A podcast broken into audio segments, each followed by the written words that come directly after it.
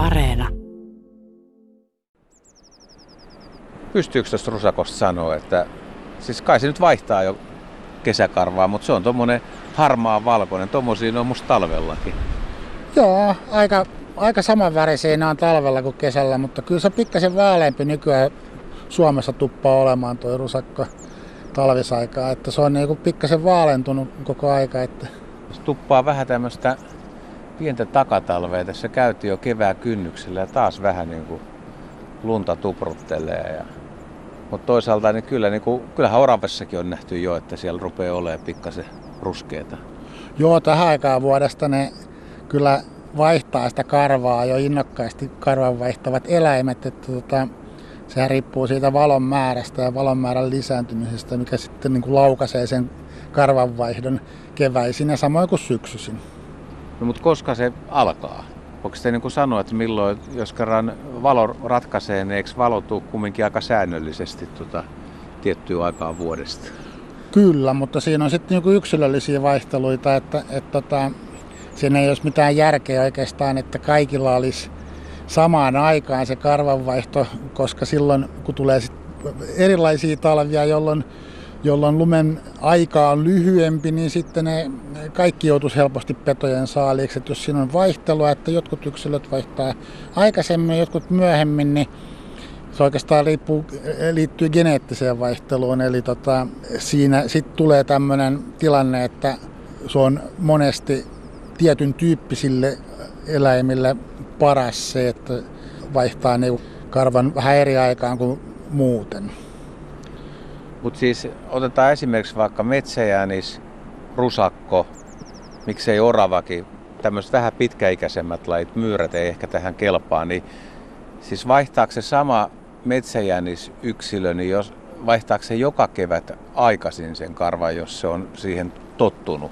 Eli voiko olla, että se joskus vaihtaa kuukauden myöhemmin, vai onko ne eri yksilöt, jotka vaihtaa myöhemmin? Nimenomaan eri yksilöt vaihtaa, eli siis niin kuin, jos miettii sataa metsäjänistä, ja, niin tota, siitä tulee ihan semmoinen normaali jakauma, eli suurin osa vaihtaa niin kuin siihen ns parhaaseen aikaan, mutta jotkut vaihtaa aikaisemmin, jotkut vaihtaa myöhemmin. Ja se sitten takaa sen, sen että jotkut yksilöt vaihtaa juuri oikeaan aikaan. Ja sitten tavallaan, jos niitä sen tyyppisiä talvia tulee useampia peräkkäin, niin se, se ominaisuus sitten niin kuin yleistyy tavallaan vähän samalla lailla kuin miettii jotain, jotain lintujen muuttoaikatauluja, jotka on aikaistunut, niin, niin tota, se johtuu niin kuin siitä, että ylipäätään tämä ilmastollinen trendi on muuttumassa, niin samalla lailla, niin jos tulee monta talvea, että, että on lumi lähtee aikaisin, niin metsäjäniksen karvanvaihto keskimäärin aikaistuu sit siitä. Mä ajattelen, että jos se yksilö on vaikka huonossa kunnossa jonain vuonna, että se ei ole saanut tarpeeksi ravintoa tai se on muuten, muuten jo vanhenemassa tai heikkenemässä, niin se voisi olla, että se ei riitä, riitä voimat vaihtaa sitä karvaa, että se voisi hidastaa sitä. Kyllä, se voi siihen vaikuttaa se ravinnon määrä ja, ja kyllä näin on. Et siinä voi olla olla vaikutus. Se on kuitenkin aika energiaa vievää touhua se karvanvaihto, kun pitää rakentaa kokonaan uusi turkki. Miten se muuten oikeasti siis vaihtuu? Ihmiset on nähnyt varmaan kaikkein eniten oravia, että, että tästä kun mennään eteenpäin, niin siellä on vielä harmaata talvikarvaa tassuissa ja alaselässä ja tuolla, mutta sitten on ruskeita. Niin miten se karva irtoaa ja miten se uusi karva tulee tilalle? No tuossa on niin kuin tavallaan pari kysymystä. Siinä on niin kuin ensinnäkin se tietynlainen karvanvaihtokuvio, mikä tapahtuu lajeittain samantyyppisesti. Eli se alkaa jostain kohtaa usein esimerkiksi niskasta ja sitten siitä leviää muualle, muualle tota, Turkkiin. Tavallaan jokaisella lajilla on omanlainen karvanvaihtokuvio, mikä pystytään sitten myöskin näkemään siitä karvan vaihdosta, että missä kohtaa on karva vaihtunut. Ja se lähtee se aikaisempi karva irti sieltä, niin kuin monesti on koirillakin ihmiset, joilla on koiria, niin näkee, että se lähtee tuppaina.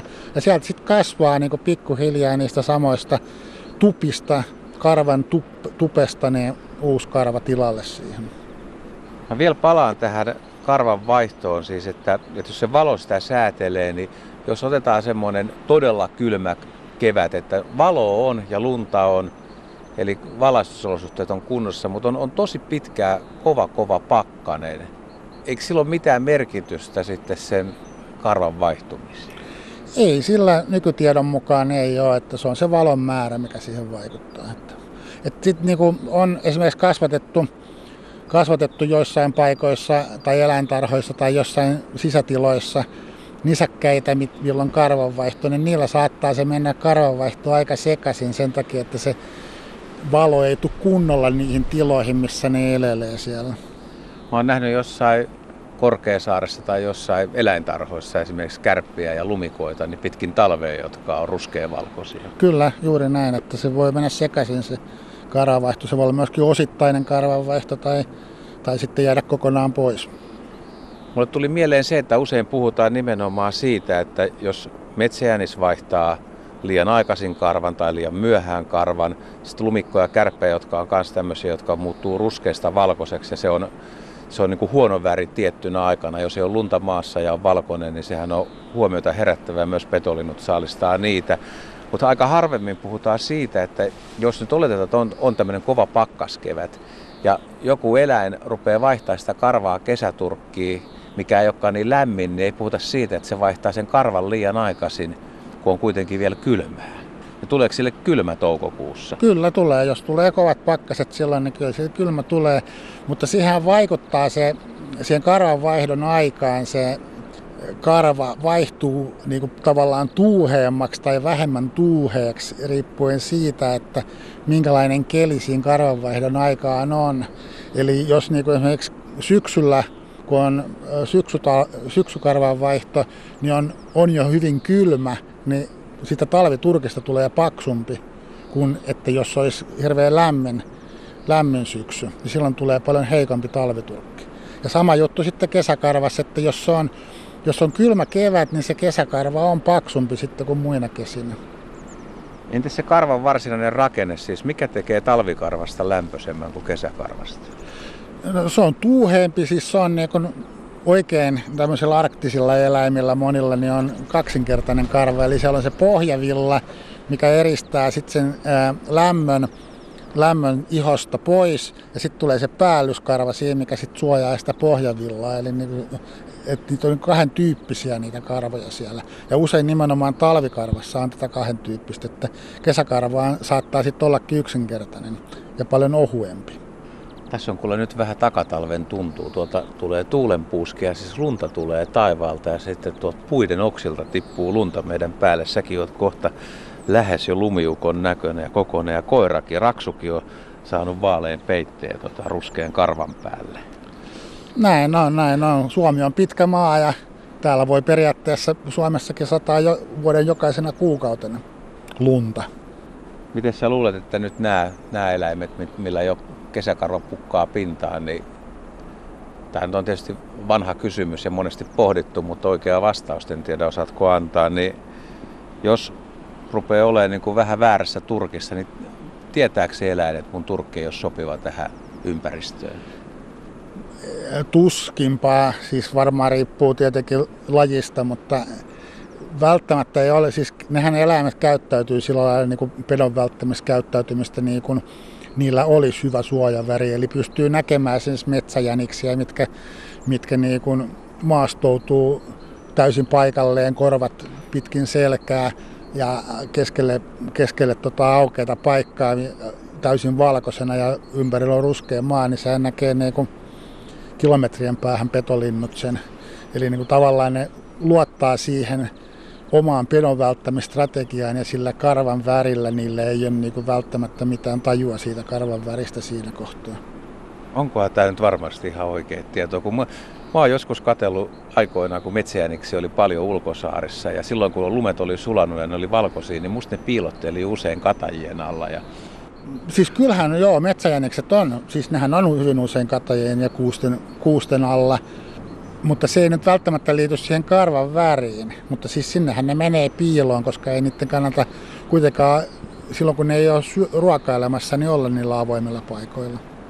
No entäs sitten otetaan vielä myyrät? Nyt ei ole tällä hetkellä kovin paljon niitä, eikä tässä ole jälkiäkään. Myyrät on tuolla lumen alla, mutta vaihtaako ne tuolla lumen alla jo? Miten niillä se valaistus sitten? Onko sielläkin sen verran valo, että tiedetään, että karvanvaihto käynnistyy?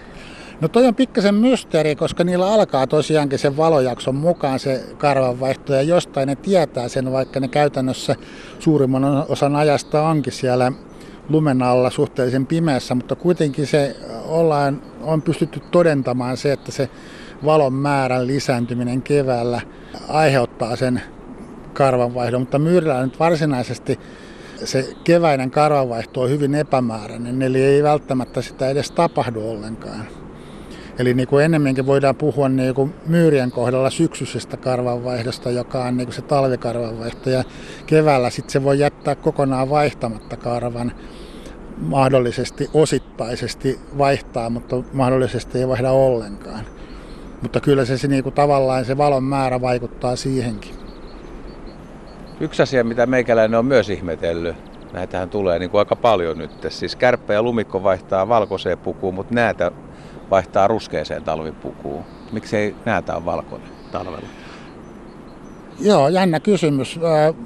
Näätä on niin metsäeläin, kiipeilee aika paljon siellä puissa ja esimerkiksi puiden rungoilla, männyissä, kuusissa sun muissa, niin se ei välttämättä tarvii sitä valkoista väriä, koska kun se menee runkoa pitkin, niin saalistajat sitten ei välttämättä näe sitä, sitä ruskeata runkoa vasten. Samalla lailla kuin eihän niin oravallakaan ole täysvalkoinen, vaan sillä on sellainen harmaa, mikä toimii kyllä varmaan oksistossa aika hyvin varjojen ja valojen kanssa, kun miettii oravan karvotusta, talvikarvaa tuolla oksistossa, mutta sitten runkoa pitkinkään se ei välttämättä niin hyvin näy kuin täys, täysvalkoinen.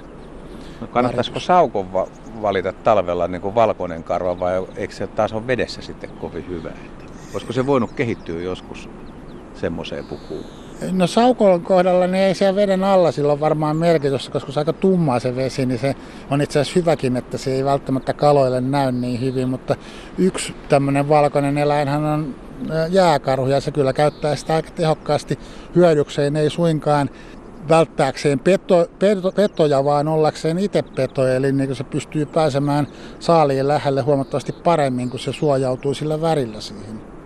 Nyt tilanne on kuule se, että sä oot vaihtanut tähän mm. talvikarvan punaisen, punaisen takin päälle. Nyt ollaan valkoisia kummatkin no niin, ja suojaudutaan no. aika hyvin tai maastoudutaan tänne. En kyllä tiedä, ollaanko me petoja vai saalistettavia. Jaa, eiköhän mulla vähän niin kuin molempia.